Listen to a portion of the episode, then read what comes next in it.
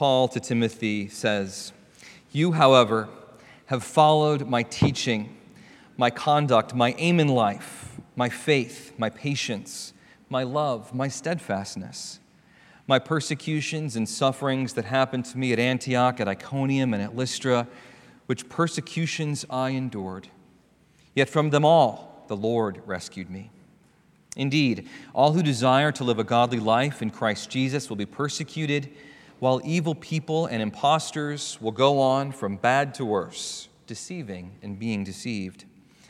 But as for you, continue in what you have learned and have firmly believed, knowing from whom you learned it, and how from childhood you have been acquainted with the sacred writings, which are able to make you wise for salvation through faith in Christ Jesus.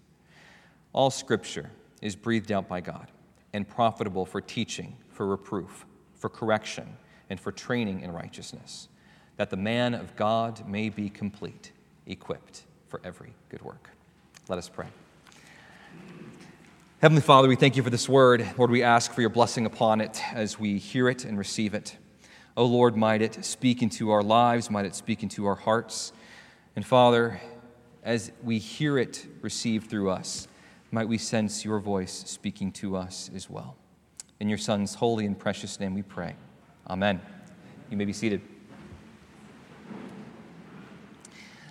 I am sincerely amused and interested in our most precious possessions. I think it's interesting what they tell and communicate about us. And you may not realize it, but we all have cherished and sacred possessions. It's that spot on the couch that you might already be thinking about right now, or that chair in the corner that's yours, and Nobody better sit there if you were in the room. It's those things that as you move from your living room, perhaps you walk by those pictures and you think about the pictures on your wall and the faces of your family members that you know and that you remember and that you cherish. You know where those people have been. You know their stories and the times you've shared with them. You move perhaps into your bedroom and you open up your jewelry box or your nightstand, and there are heirlooms family valuables that have been passed down from you. They were your grandparents, your great parents, they were your parents, they were yours at a sacred time. What's fun and interesting about our cherished possessions is when we come back to them again and again and again, they enrich us, they renew us, they remind us that we aren't just people of today, but we belong to something far greater. We belong to a family, to a heritage, to a tradition that cares for us, that's developed us and nurtured us. Well, as we think about, for me as a pastor, the, this chapter in Scripture is one of my most cherished possessions. I've come back to it year in and year out. When I was a child, when I was a young man living in Ohio, when I was in college in Indiana, throughout all of my career, I've kept coming back to this chapter again and again and again because it's renewed me. It's reminded me of who I am, of my calling. It's reminded me of my frustrations with the world, and also it's reminded me of the hope that God has given through the proclamation of His Word. And so this week I've really struggled because I've wanted to preach a sermon this day that wouldn't just declare the teaching of the Scripture, but might also enrich you and encourage you to see how in this text the Holy Spirit is working even today, drawing men like myself, or as He's worked through the ages, drawing men and women of all times to bring them and enrich them and, and, and uh, inform them about the realities of the world in which we live and the promises and evidence that God has given us that He is not alone. You see, here in this passage is the Christian hope in all its beauty and all of its glory and all of its disappointments and all its power. And it's been given here by Paul to Timothy, by the Holy Spirit to us, to remind us of our calling in Christ Jesus. So, this morning, I'd like us to consider the subject of the Christian hope as presented in our passage. And I would like us to listen to the voice of the Holy Spirit and see particularly what is he teaching and communicating to us through this passage. I'll share with you the lessons that I have learned, not in story form, but in proposition form, as what I have seen in this chapter, how it unveils to us the Christian hope and how it shapes our own understanding as we consider ourselves in the world in which we live. Well, the first thing that we see communicated here in this passage as the Holy Spirit is speaking through it is that He is working in us to cultivate in us a disgust for selfish gain and its associated vices and sins. In the opening part of chapter 3, Paul unveils the realities of the times between Christ's appearing, between his uh, ascension, and between his return. Paul says, For people will be lovers of self, lovers of money, proud, arrogant, abusive, disobedient to their parents, ungrateful, unholy, heartless, unappeasable, slanderous, without self control, brutal, not loving good, treacherous, reckless, swollen with conceit, lovers of pleasure rather than lovers of God, having the appearance of godliness but denying its power. I don't think anywhere in written records is there a more succinct and fitting description of the times in which we find ourselves living in. People are profoundly selfish, profoundly self absorbed, profoundly disinterested in anything beyond themselves. And the sad part is, it's not just the reality of the world out there, we also find it present in our own attitudes, as we also are products of the world in which we live in. And as we hear the Spirit speaking through this passage, it's important for us to ask ourselves the very hard and real question Is this true of me? Or in what ways could this be true of me? The line in this passage that has most profoundly hit me again and again and again and again and again is these words here when he's talking about people having the appearance of godliness but denying its power having that veneer or external presentation that they are godly, but really deep down inside, they are empty, hollow, and void of the richness of the Spirit and of the truth of God. Is that true of us? It might be. It might be. But even if it is so right now, it doesn't have to be. Because neither the text nor the hope of the Holy Spirit ends in these verses. Paul continues and he begins to lavish the promises and the truths of God's word upon his spiritual son Timothy.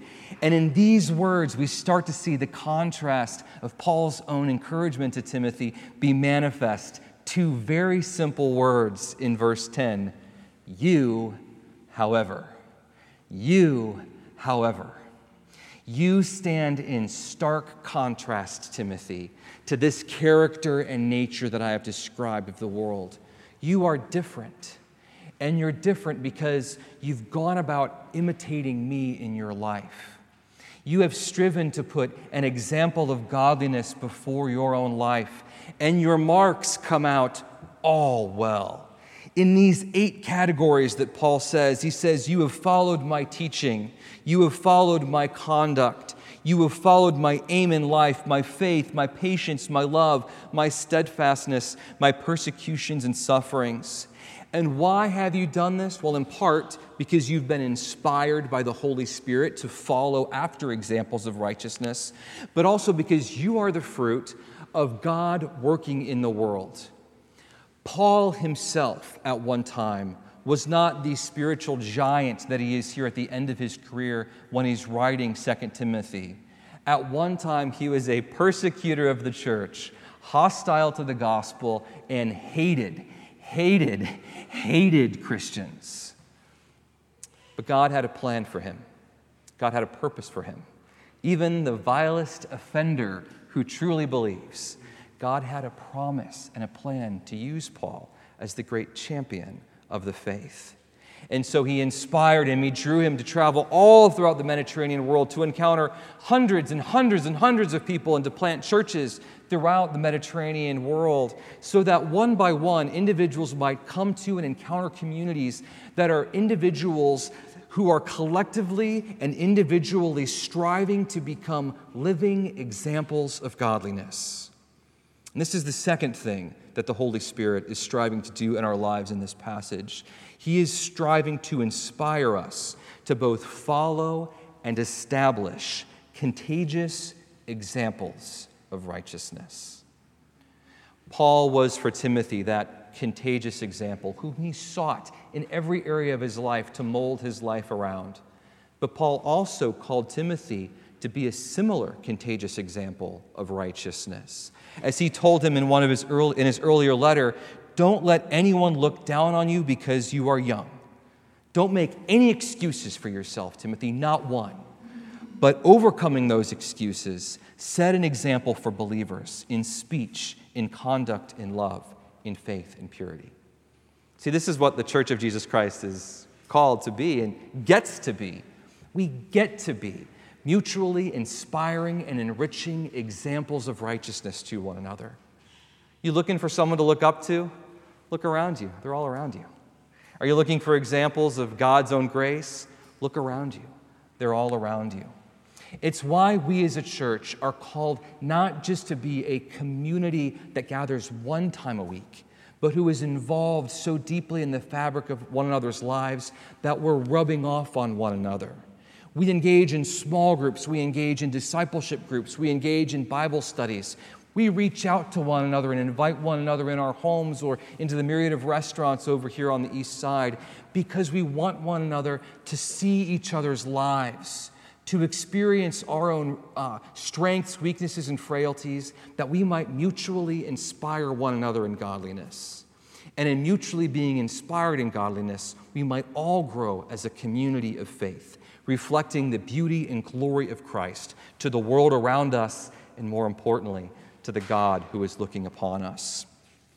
Well, the third thing that the Holy Spirit will do in using this passage to form you in the Christian hope is He will use this passage, this text, to open your eyes to the wonders of His Word, and He will plant in you a yearning to be complete in His ways. Let's look back at our text again. Paul says to Timothy in verse 14, But as for you, continue in what you have learned and firmly believed, knowing from whom you learned it, and how from childhood you have been acquainted with the sacred writings.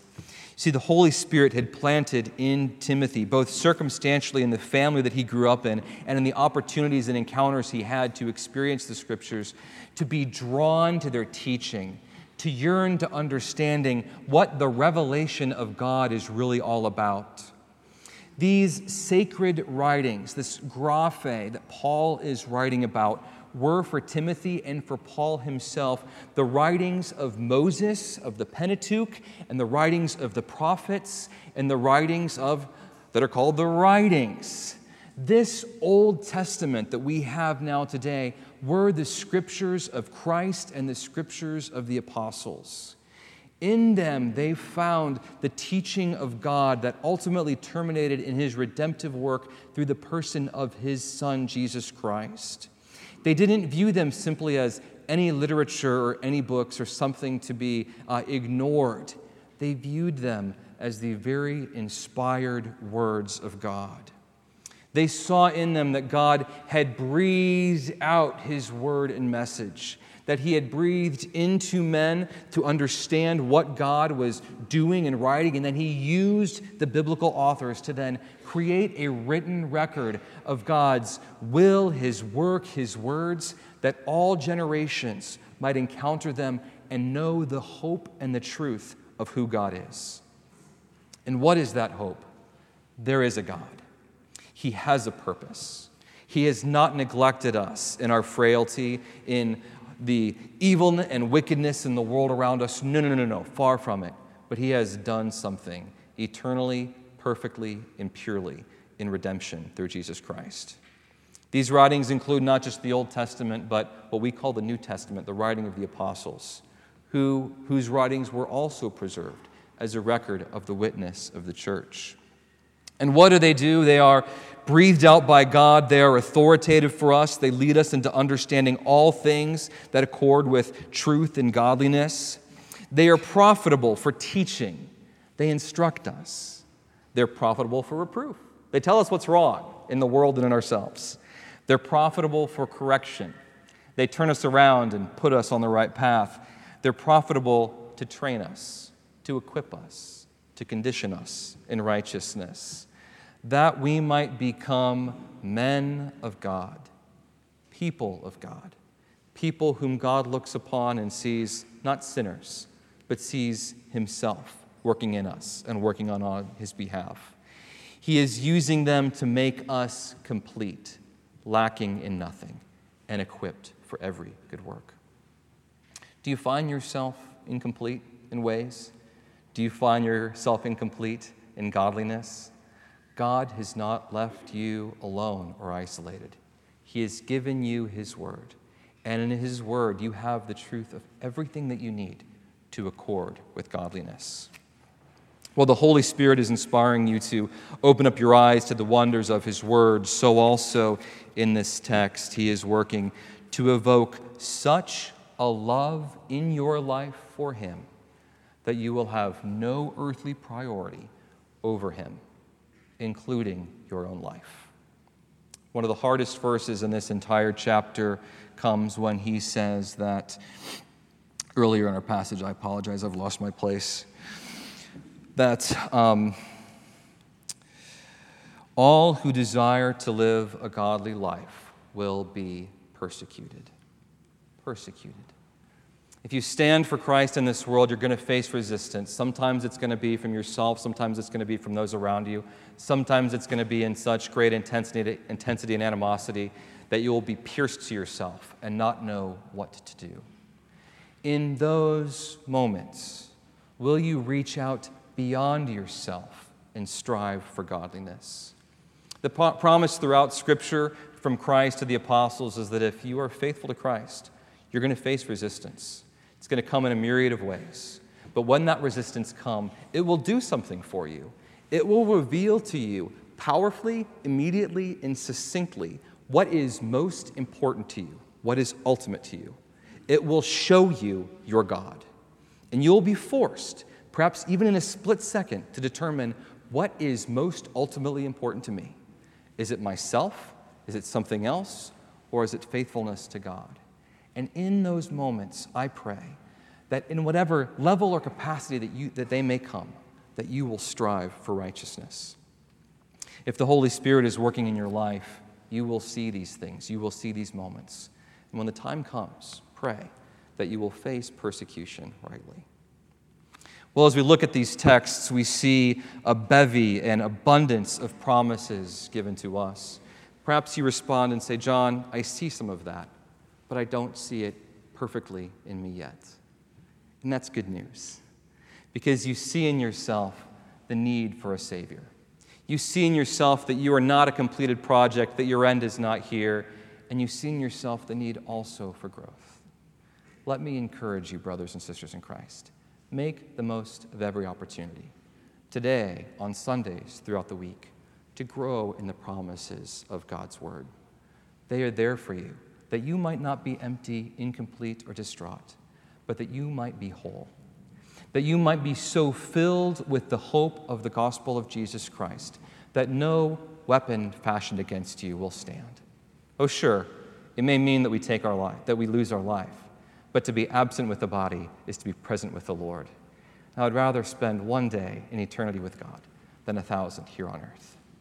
May it be for all of us that we press on this week in the glory of God's word, that we find the hope of the Holy Spirit enriching our lives through his text and drawing us to one another, that this community might continue to be a light and a witness of the good news of Jesus Christ here in Austin. Let us pray.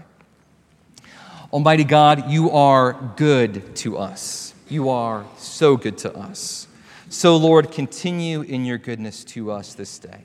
Do not leave us as we depart this morning. Continue to strengthen us in your word. And, Father, continue to conform your promises to us, that as we study and engage your word in one another, we might find ourselves being made more and more complete every single day. In the name of your Son, Jesus Christ, we pray. Amen.